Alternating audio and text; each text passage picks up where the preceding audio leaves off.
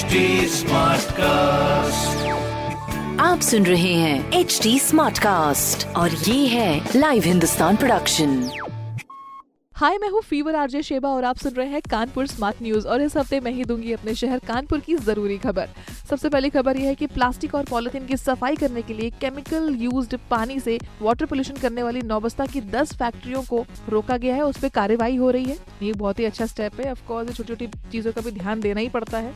और अगली खबर है कि कानपुर में बड़े पैमाने पर गंगा आरती होने वाली अब तक के छह घाट फाइनल हो चुके हैं। जल्दी इन घाटों की संख्या जो है वो छह से ग्यारह तक भी हो जाएगी। और ये सारा इंतज़ाम महाशिवरात्रि के लिए हो रहा है और अगली खबर ये है की जिला मुख्यालय को जोड़ने वाली 18 किलोमीटर लंबी जो शिवली रोड है, उसके चौड़ीकरण की मंजूरी मिल चुकी है, जिसके लिए 35.85 करोड़ रुपीस की लागत लगने वाली है। बहुत ही डेवलपमेंट के काम आसपास हो रहे हैं और इस तरह की प्रोग्रेसिव खबरें अगर आपको जाननी है तो पढ़िए हिंदुस्तान अखबार।